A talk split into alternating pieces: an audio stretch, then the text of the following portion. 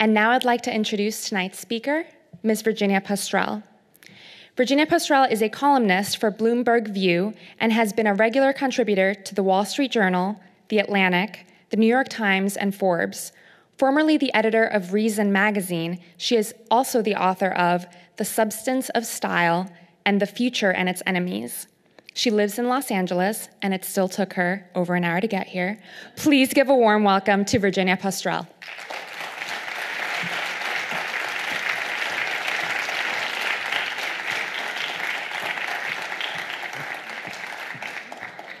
Thank you very much.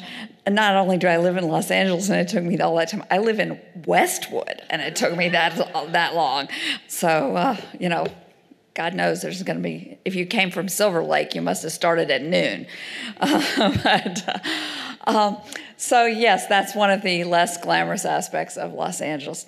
So my book is called The Power of Glamour, and um, it attempts to answer a number of questions. Uh, the first of which is what the heck is glamour?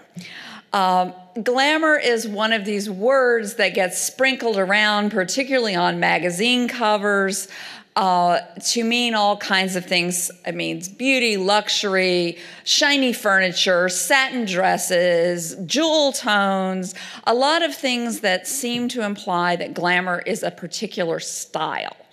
Uh, but what I argue and what after, you know, came to believe after a lot of thinking about things that are glamorous and looking at very different sorts of things that are glamorous uh, is that glamour is not, in fact, a style.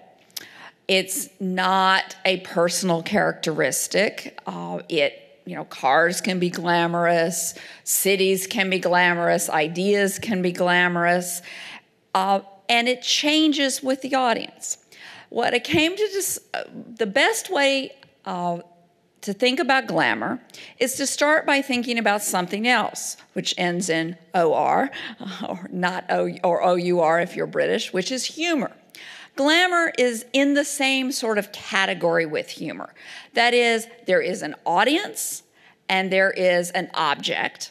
And somehow, in the interaction of that audience and that glamorous object, a specific emotion occurs. So, in the case of humor, the emotion is amusement, laughter. Uh, you know, we find it something funny. In the case of uh, glamour, the emotion is a sense of projection and longing. If only, if only I could be like that. If only life could be like that. If only I could be with that person or those people. If only I could do that thing. If only I could be on that beach. If only I could relax and have a, a hot stone massage, the currently uh, sort of ubiquitous emblem of feminine. Uh, feminine indulgence in the same way that something like this would have been in the mid 20th century. So, Glamour is a form of nonverbal persuasion. It is, a, uh, it is sometimes a deliberately constructed form of rhetoric. Uh, in the same way that sometimes humor is written by people trying to be funny, and sometimes it's something that just emerges out of interaction in the same way that somebody just says something funny in a conversation. Uh, glamour can be deliberately crafted, uh, but whether it works or not doesn't depend on your efforts any more than whether a joke is funny or not. Depends on how hard the comedy writer worked. Uh, glamour, whether glamour works, depends on the audience. So, what is it that glamour does? That's the second question. You know, what is what is the nature of glamour and how does it work? What does it do? What glamour does is it takes our inchoate longings, things we want to be recognized, to be respected, to be loved, to be comfortable, to be wealthy, whatever it might be, and it focuses them on an object. And I have in the book pictures not only images that are glamorous, but images sort of of glamour at work. Uh, this Norman Rockwell photo uh, painting is one. Another would be this little boy looking at the rocket. And there's a lot of billionaires these days who looked like this when they were little kids, uh, that looked up into space, and that was what was glamorous for them. And today they have their own private space programs. So glamour can have you know, unexpected consequences and it can take unexpected forms. But what it always does is it says something about who we are and what we want, and it says we can achieve it. So this is the card. Uh, this is, you know, the, the classic glamour of going shopping and seeing something that you like. Buy me, lady, says the dress. I will make you into a beautiful and whole and complete human being do not be silly, said the man, for a dress alone cannot do that. True, said the lady, I will have the shoes and the bag as well. And what is funny about this card is the truth that it hits at, which is that there is a psychological process that we see something and we think in some sense something that we know is ridiculous. We feel that some material object or it could be you know a trip to a special place uh, it, it, it could be even electing the right president pursuing the right career. Something will make us you know have the perfect life and it's not just for women, even with material goods. You know, how many pairs of Air Jordans have been sold with this notion that, you know, these sneakers will make you a whole and complete human being, that they will make you feel this sense of transcending the things that make you discontent. I think one of the best encapsulations of a very common type of glamour is the title of Megan Daum's book, Life Would Be Perfect If I Lived in That House. We live in an era where a lot of movie stars are not particularly glamorous, but man, oh man, do you see the glamour in the interiors magazines? Uh, you know, look at that kitchen. If you had that kitchen, think of what sort of person you would be. Think of all the entertaining you would do. Think of what an organized person you would be. Think of how your life would be transformed. You project yourself into those images of the perfect domestic life, and it represents something more than even the ideal kitchen. So, the title of the book is The Power of Glamour, and the way that this uh, this talk was described on the, by Zócalo and the Getty Institute was, you know, why is glamour important? Why do we need it? And so I want to tell you a story that opens the book, and it's a story about this dancer in the picture, Michaela DePrince. When Michaela DePrince was four years old, she was not this happy ballerina uh, leaping through the air. She was living in really horrible circumstances. She was living in an orphanage in Sierra Leone her father had been murdered during the Civil War, and her mother had died of starvation. So that's bad enough. But it got worse.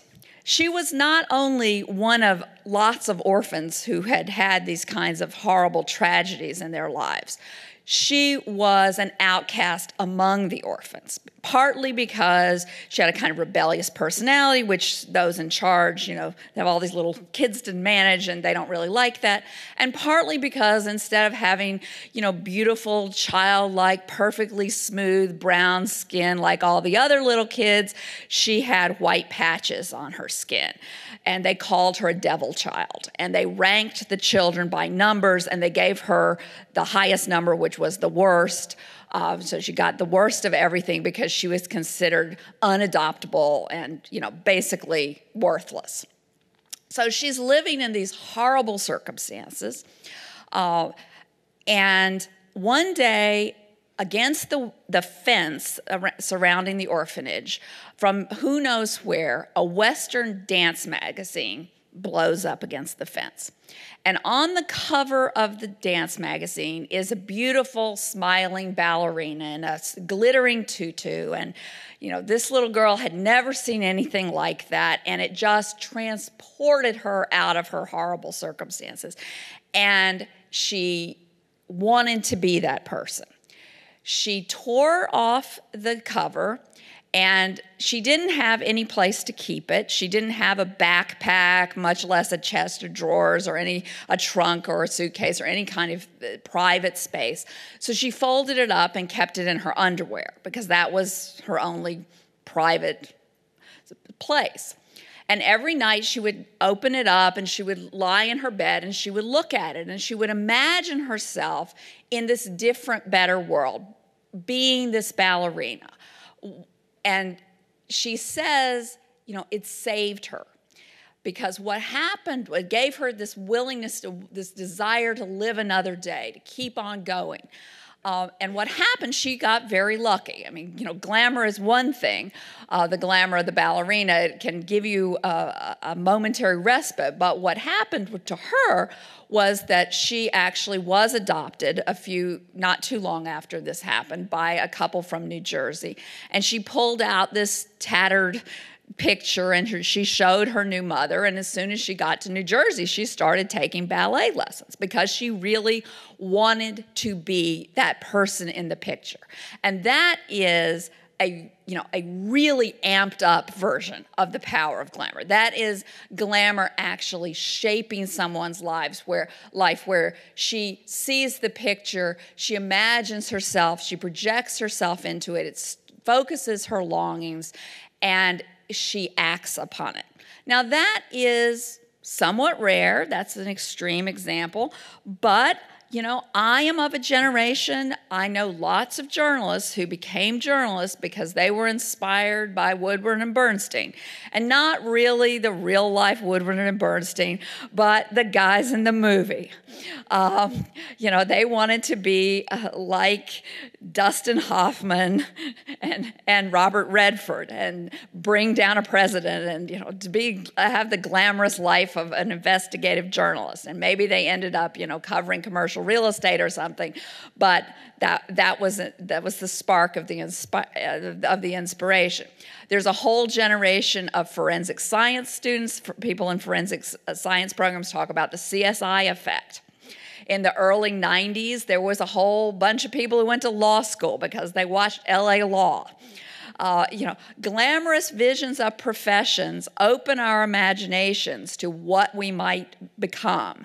And in some cases, they actually shape our lives. Because what glamour does, and this is why it's important and powerful, is it takes our discontent, it focuses it, it is escapist, but is not escapist in terms of distraction.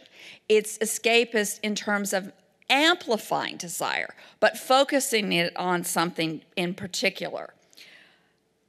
I mentioned in passing the idea of voting for people who uh, are, are glamorous or ideas who are glamorous. And in 2008, I used to say, Barack Obama is God's gift to my glamour project because there may not be glamorous movie stars, although there are some, but, but this guy is really glamorous.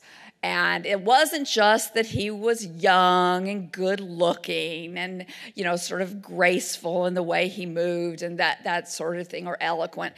It was that people projected onto him their hopes and dreams and what they imagined for what they wanted for the country, what they wanted in a president. The fact that he didn't have a long record in public life, like, say, his opponent Hillary Clinton, uh, made him all the more alluring.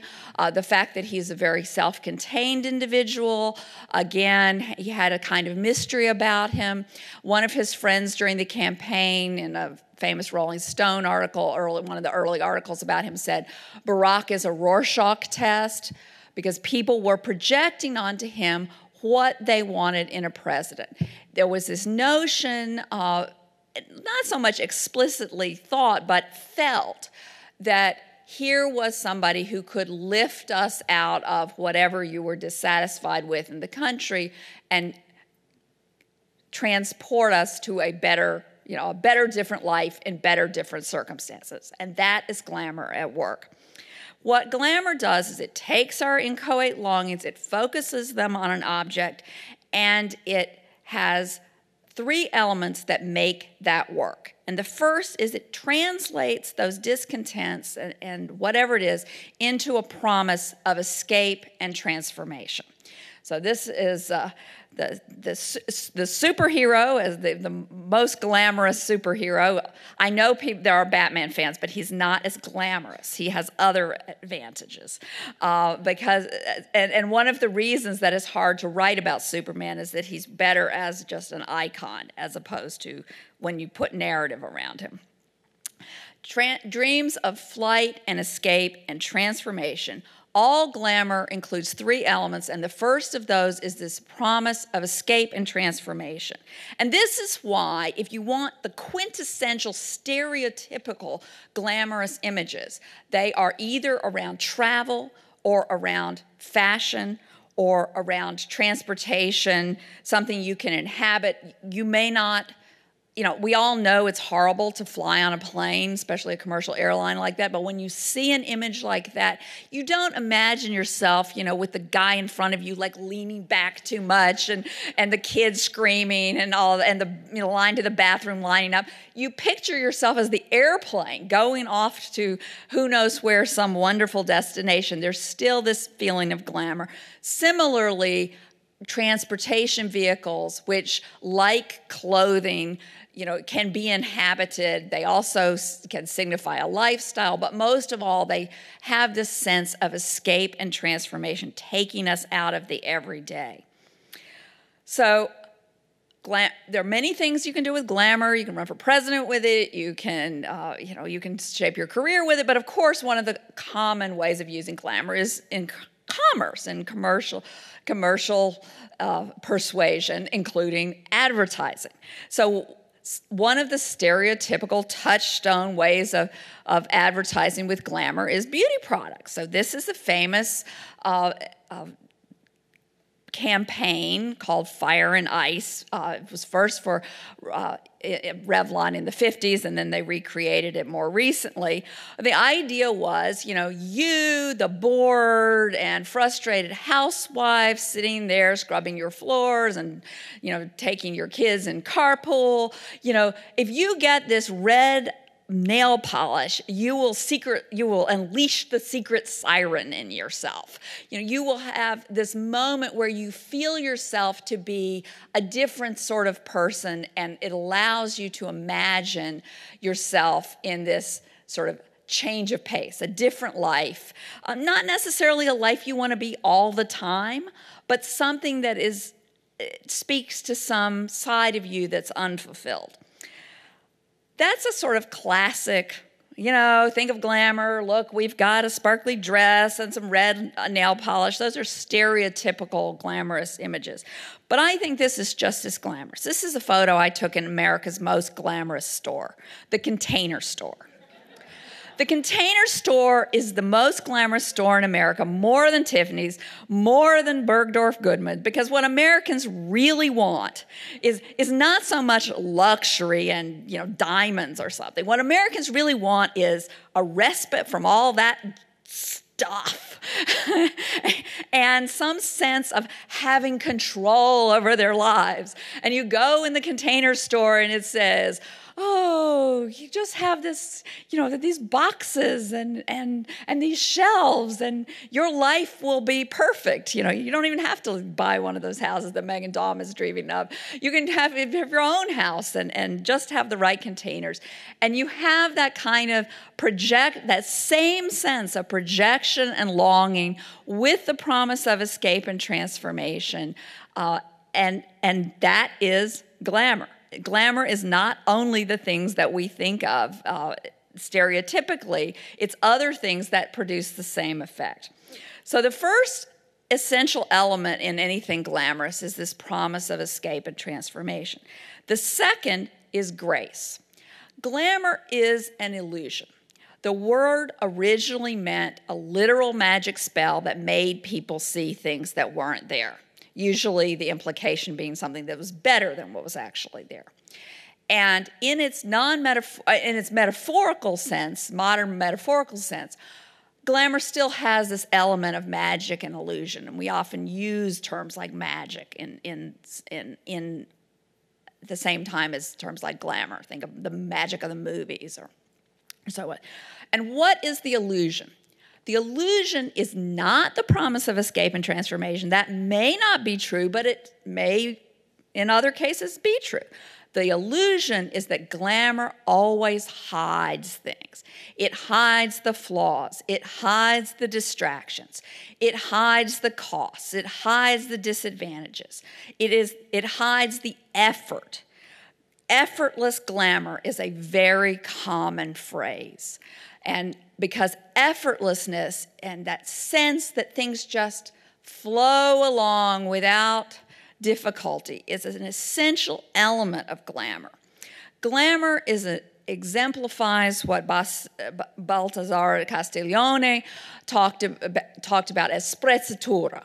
You use this term sprezzatura, which is sort of untranslatable, but is, is this kind of nonchalance where you seem to do everything effortlessly, all the, all the, all the practice, all the exertion that makes whatever your achievement po- is possible is hidden.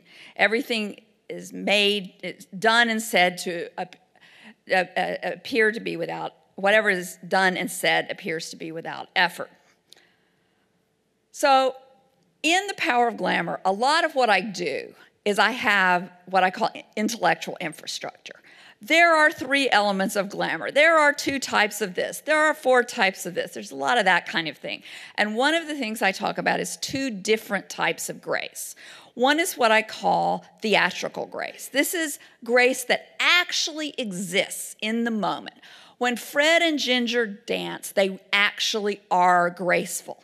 However, unlike their movie characters, they didn't just meet up in some park and start dancing like that, you know, all perfectly coordinated. There were hours and hours and days and days of rehearsal. There were bloody shoes. Uh, there, were, there are people between takes fixing up the set. There's a lot behind the scenes to create that true, perfect, graceful moment. And one of the things that is a wonderful little tidbit that I uncovered is in, in the golden age of Hollywood, a lot of the, the clothes, the costumes of the actresses were either too tight, they were sewn into the dresses in order to have that perfect line, or they were too heavy for the actresses to sit down. So Jean Harlow in Dinner at Eight here has to lean on a leaning board in between takes because her dress, which looks so fantastic on screen and truly graceful, has this hidden flaw, which is that you can't actually sit down in it or, you know, it will tear. So that's theatrical grace. You hide things behind the scenes. But when we think about glamorizing things, we usually think of something different, which is grace that is never actually there, but where things are being sort of taken out even at the moment. And this is what I call darkroom grace, although it can be done with the traditional way, which is drawing and painting, where everyone is perfect, like the Gibson girl. Uh, people think Barbie is artificial, but like she was just as disproportionate to a modern person as Barbie. Um, darkroom grace is where you hide things on the image. So, one thing you may notice is uh, whenever you look through a catalog of interior furnishings, crate and barrel, or something like that, somehow all those lamps light up without cords. And they are not run on batteries all of the cords have either been hidden very cleverly by the stylist who you know tapes them under tables or whatever or they've just been deleted uh, on and in some cases they really get carried away and, and they delete not only the cord but you know the supports for the for the tables. Um, now today's critics of over photoshopping often think that this sort of retouching started with photoshop and not only did it not start even with photography, it was definitely the case on old paintings, but it was a big deal. Uh, retouching was a big deal in the in uh, with photographs, and particularly in the golden age of Hollywood. This is a, a, before and after George Hurrell photo of Joan Crawford. And I don't know how well you can see it, um, but in the unretouched version, you can, for example, see her little lines on the side of her nose. Uh, she has freckles. She actually had freckles all over her body. Um, she has a few lines on her neck. In the retouched version, all of that is gone, and plus her eyelashes have gotten really extended, and there are you know dramatic shadows added here and there. But this sort of retouching, this this darkroom grace, can occur even without actually changing the image in the way that we think of with retouching. So, this is one of the most famous, possibly the most famous paparazzi photo ever, which is Windblown Jackie. And it is completely candid. She was just walking down the street in New York, and Ron Galella took her picture, as he often did. He was kind of stalk, one of the original stalkers. But this, which he calls his Mona Lisa, started out as this. Same picture, not nearly as glamorous. And the difference is not the alteration of the image of Jackie so much as it is changing the context, cropping away all those distractions, anything that detracts from our ability to project ourselves into this sort of ideal world that she represents. You know, that ideal world does not include, you know, telephone poles or sign poles or whatever that is with all that junk. So, glamour requires a promise of escape and transformation. It requires grace. And the third element, term you almost always hear associated with glamour is mystery. Glamour leaves something to the imagination. And gla- mystery has two purposes. One is that it draws us in, and the other is that it hides flaws. So it, it enhances projection and it also enhances grace. And what I like to say about mystery and glamour is that glamour is neither transparent nor opaque, it's translucent. It allows us to see just enough, a tantalizing amount, an intriguing amount, but not so much that everything is filled in. It lets us fill in the details with our imaginations and our longings. This is a photo from the Getty collection, one of the great photos of Los Angeles, uh, one of the great photos of uh, modern architecture from Julius Shulman, who appears four times in my book. Uh, his photos appear four times in my book. And what makes this photo so glamorous is the way that it simultaneously draws us in to this sort of idealized idea of the city and of the home and the way it denies our ability to completely enter the picture because the home is behind panes of glass. We can't get any closer to it. The city is out there with all those little windows, those little spots of light. Each one has a possibility, sense of, you know, the possibilities that any city holds forth as a, as a, a new location for a new life and yet we can't really know. We can't know what they're talking about. We can't fully enter the picture. We can only enter it an intriguing amount. Often, glamour is associated with physical distance. It allows us to see ourselves in an imagined other, which is often literally foreign, literally distant. So this is an ad for Shanghai perfume, mystic ecstasies. Shanghai was very glamorous in the in the uh, early 20th century to the west. Actually, I have a whole discussion of Shanghai in the book. It was glamorous in China for other reasons, and it's glamorous now for still other reasons. But there's that sort of sense of distance. Ralph Lauren uh, has said that he never went to Africa, uh, but if he had, he probably wouldn't have designed the clothes he did. He had this imagined sense of the sort of safari and this life that was glamorous to him, and it was about a certain way of dressing and desire. It was not about the literal, true Africa, it was about this imagined destination that was at a distance. So that's physical distance. Another form of glamour is we often uh, another way that glamour establishes mystery is often it's something in the past that we imagine as glamorous. And here we have sort of two things going on. One is the silhouette, which is uh, a, a glamorous trope. You know, you imagine the man on the other side, you can't see his face, uh, you, he, he's in silhouette. And the other is, of course, Mad Men is set in sort of an imaginary version of the 1960s where everything is heightened. It's, it's got this sort of very specific, there's this specificity to it but you know everyone is dressed perfectly. Nobody is schlubby.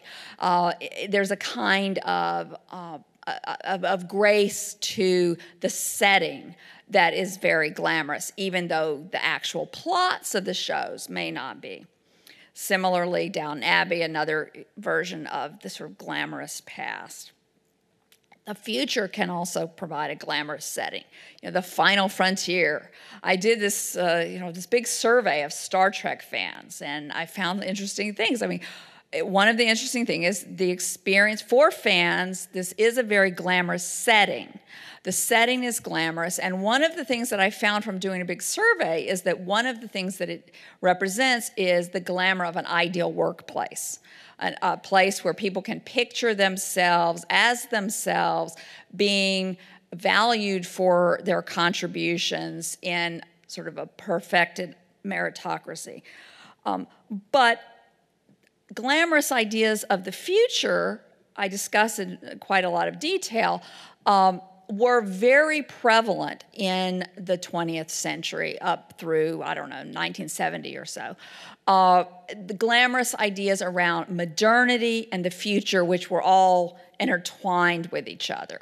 And glamour was, in fact, one way that people figured out what this whole modern thing was about. Uh, they got their ideas of modernity, not from manifestos, although there were certainly plenty of those, uh, but from ads and movies and images in popular magazines illustrating you know short stories and and, and such uh, what is this this glamorous future that we're all headed toward uh, and what is the glamorous present? You know what is glamour in the present uh, that may be removed from me? The glamour of you know uh, of, of, of the kinds of conveniences that rich people have that someday will be available to me. And i quote in my book for example a british woman who talks about watching american movies and seeing refrigerators.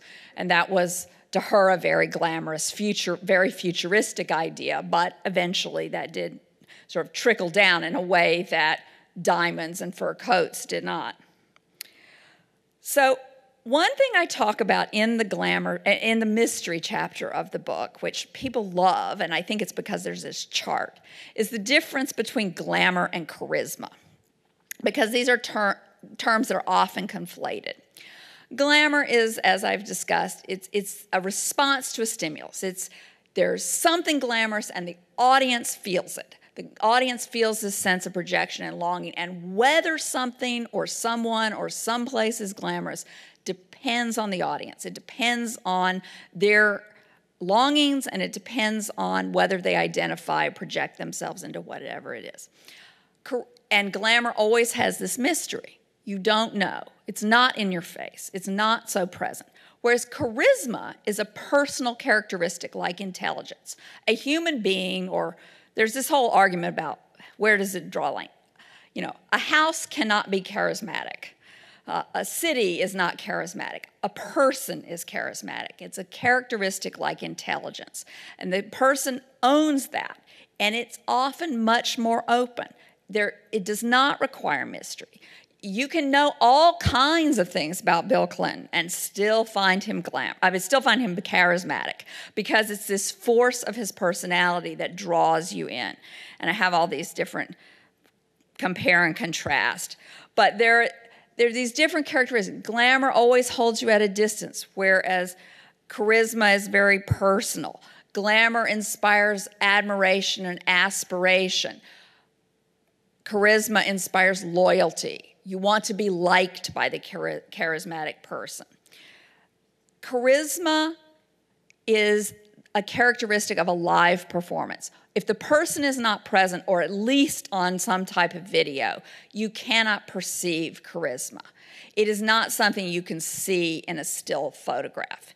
And one of the results of that is that when somebody dies who's charismatic, their charisma goes with them. The charisma is, is not something in the audience, it's something in the person. And so when the person disappears, so does the charisma. Um, and so, for example, uh, I use the example in the book of Andrew Jackson, the seventh president of the United States. There's a ton, you know, there's big long books of history about the uh, Jacksonian democracy, but we don't really understand why that particular guy was so was the one who embodied this I, these ideas of, of, Jacksonian democracy because it had something to do with the force of his personality, with his charisma. Similarly, Theodore Roosevelt. I mean, there are people in history. I talk about Joan of Arc. Joan of Arc, in her lifetime, was a charismatic general who, who enlisted people to her side. When she died, she became sort of a glamorous icon whose meaning was not necessarily anything about who she really was, but was this sort of meaning that the audience projected onto her as she vanished farther and farther into history. So, one of the points about glamour versus charisma is that if you're the president of the United States or some other leader, the head of a company, uh, the coach of a team, you're a lot better off having charisma than glamour. Because once you get to know somebody, their glamour disappears. Once somebody has to make decisions that, you know, tell these people, oh no, your hopes and dreams, I don't represent them. I represent these other people's hopes and dreams. Then that all of those kinds of real world considerations puncture the glamour. They the illusion disappears. And if you don't have charisma, it makes it very hard to lead. Or, now I should say, most politicians and most movie stars have at least some charisma, but not all of them have glamour. So, the formula for creating glamour, good luck, it depends on the audience, but if you want to try to create it, you have to bring out the best, conceal the worst, and leave something to the imagination. This is what George Hurrell, the famous Hollywood Golden Age photographer, said. And it's still, I think, the best formula for trying to manufacture glamour. But again, it doesn't tell you what the audience wants or what they're willing to identify with. Now, I want to, because we're at Zócalo, I want to end with a little special thing about California. California is a very glamorous place. And uh, when a lot of people who are not in California think about Californian glamour, they think of something like this the red carpet, movie. This is, of course, staged because if it's really in California, it'd be daytime um, because it would be all done for the East Coast TV audience uh, and much less glamorous photograph.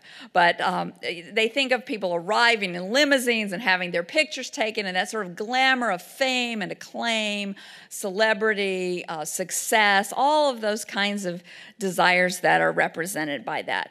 But California's attraction has always included other forms of glamour as well. There's the glamour of reinventing yourself on the open road. Oh, wait a minute. Grace, you know, it, this, this picture hides the reality. Um, there has been this sort of glamour around the ocean and youth, and again, California is a place of invention and inventiveness and self reinvention. In the early 20th century, there was a lot of deliberately created booster glamour. There were all kinds of images of California as a sort of paradise that was safe for women and children. It was you know, the, the snow and the, the missions and the oranges. It had nothing to do with Hollywood. It was all about kind of heaven on earth. Come, come to California. And in this early, in the 20s, in, in the early, in, immediately following World War I, there was a, a, very unhappy architect in he was in Switzerland at the time, but he was from that sort of depressed demoralized middle European background, and he was dying to get out of Europe. He wanted to get away from the winter and away and he wanted to go to some place he wrote where people were more mentally footloose and he saw this poster in a travel office california calls you and he was totally entranced by this sort of glamorous vision of a new life. And he did, in fact, move to California, and he was Richard Neutra. And he created buildings like this, which of course then were made much more glamorous by Julius Shulman's photography. He created these sort of new glamorous images of the California good life. And he was not disappointed. Uh, Cal- obviously, when he came to California, it wasn't everything, it wasn't perfect. He still had to face all the things that people face in their you know, finding clients and dealing with the difficulties of construction and all of those kinds of things. But it did not disappoint him. In fact, the glamour of California attracted him, shaped his life, and in shaping his life, helped shape a new version of California. So that's one example of the power of glamour. And I want to thank you, and I'll take questions. Thank you.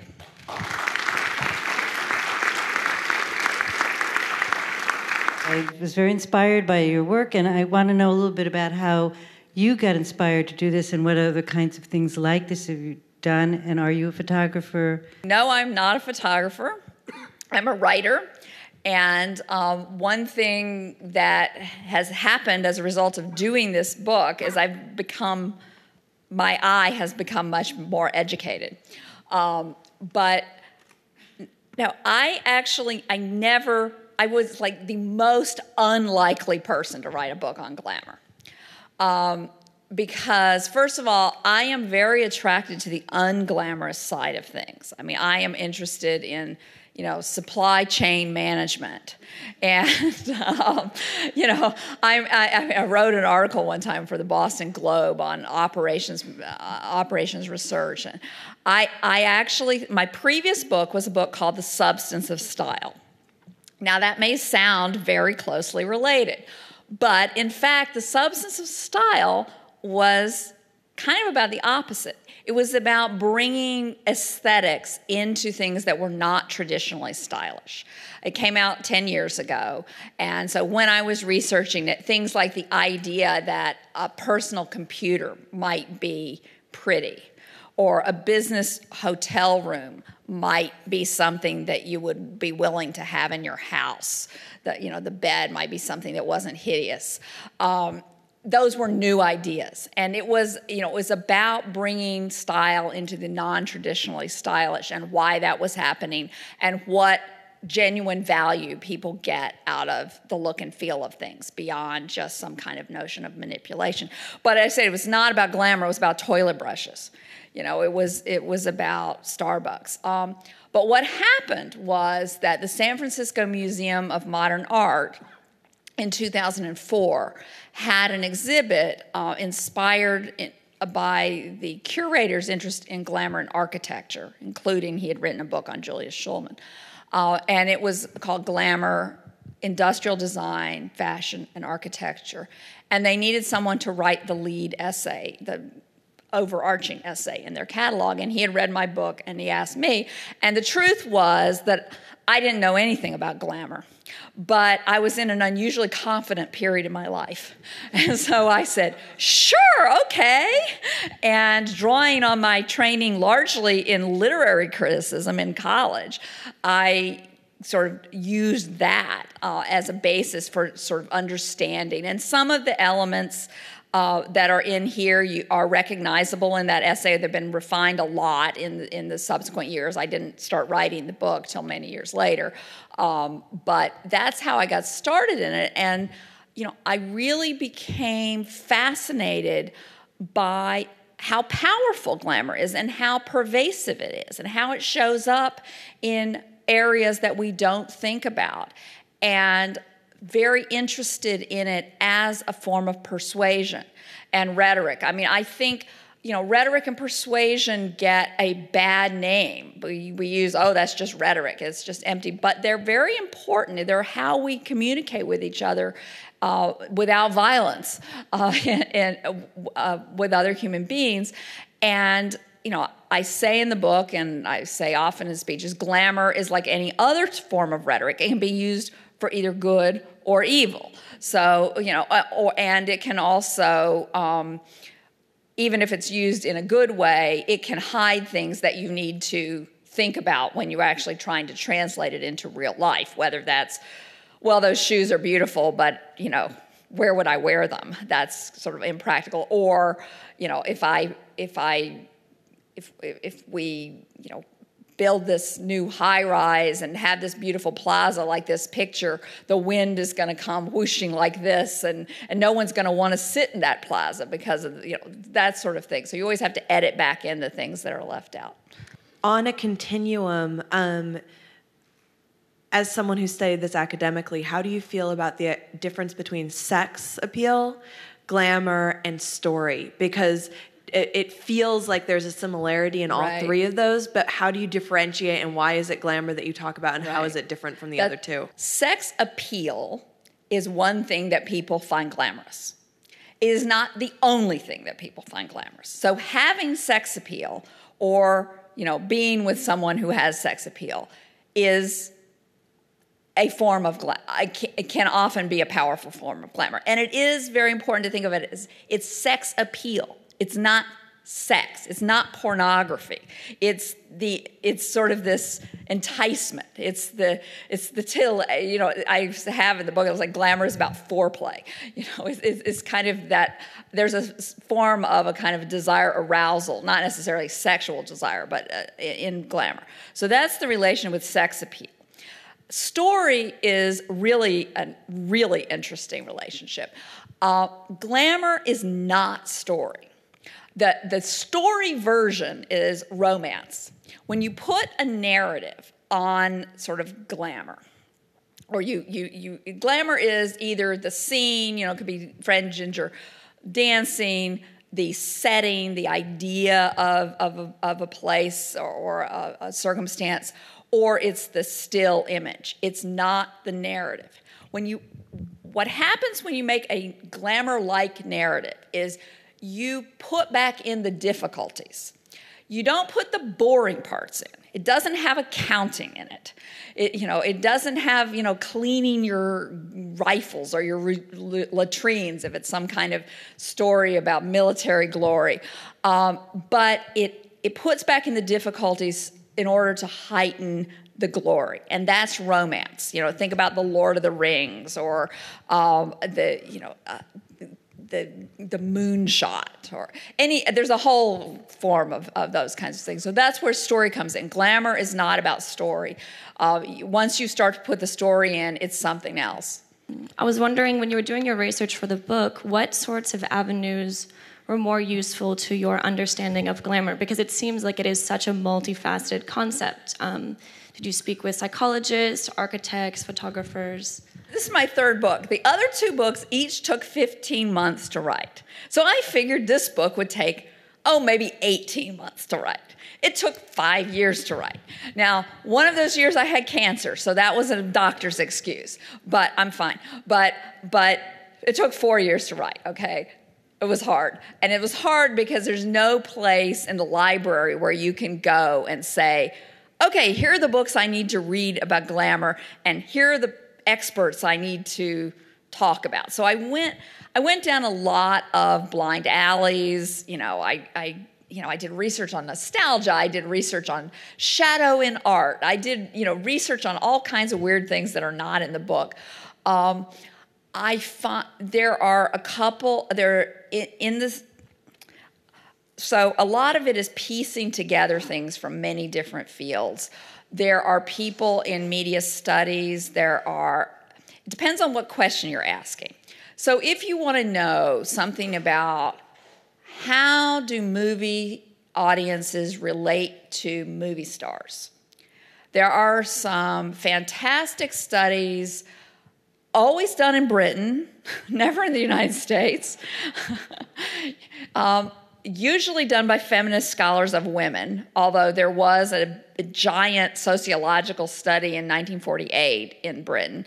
Um, and I sort of emulated one of these feminist scholars' survey when I surveyed the Star Trek fans. Um, so, you know, you get things like that.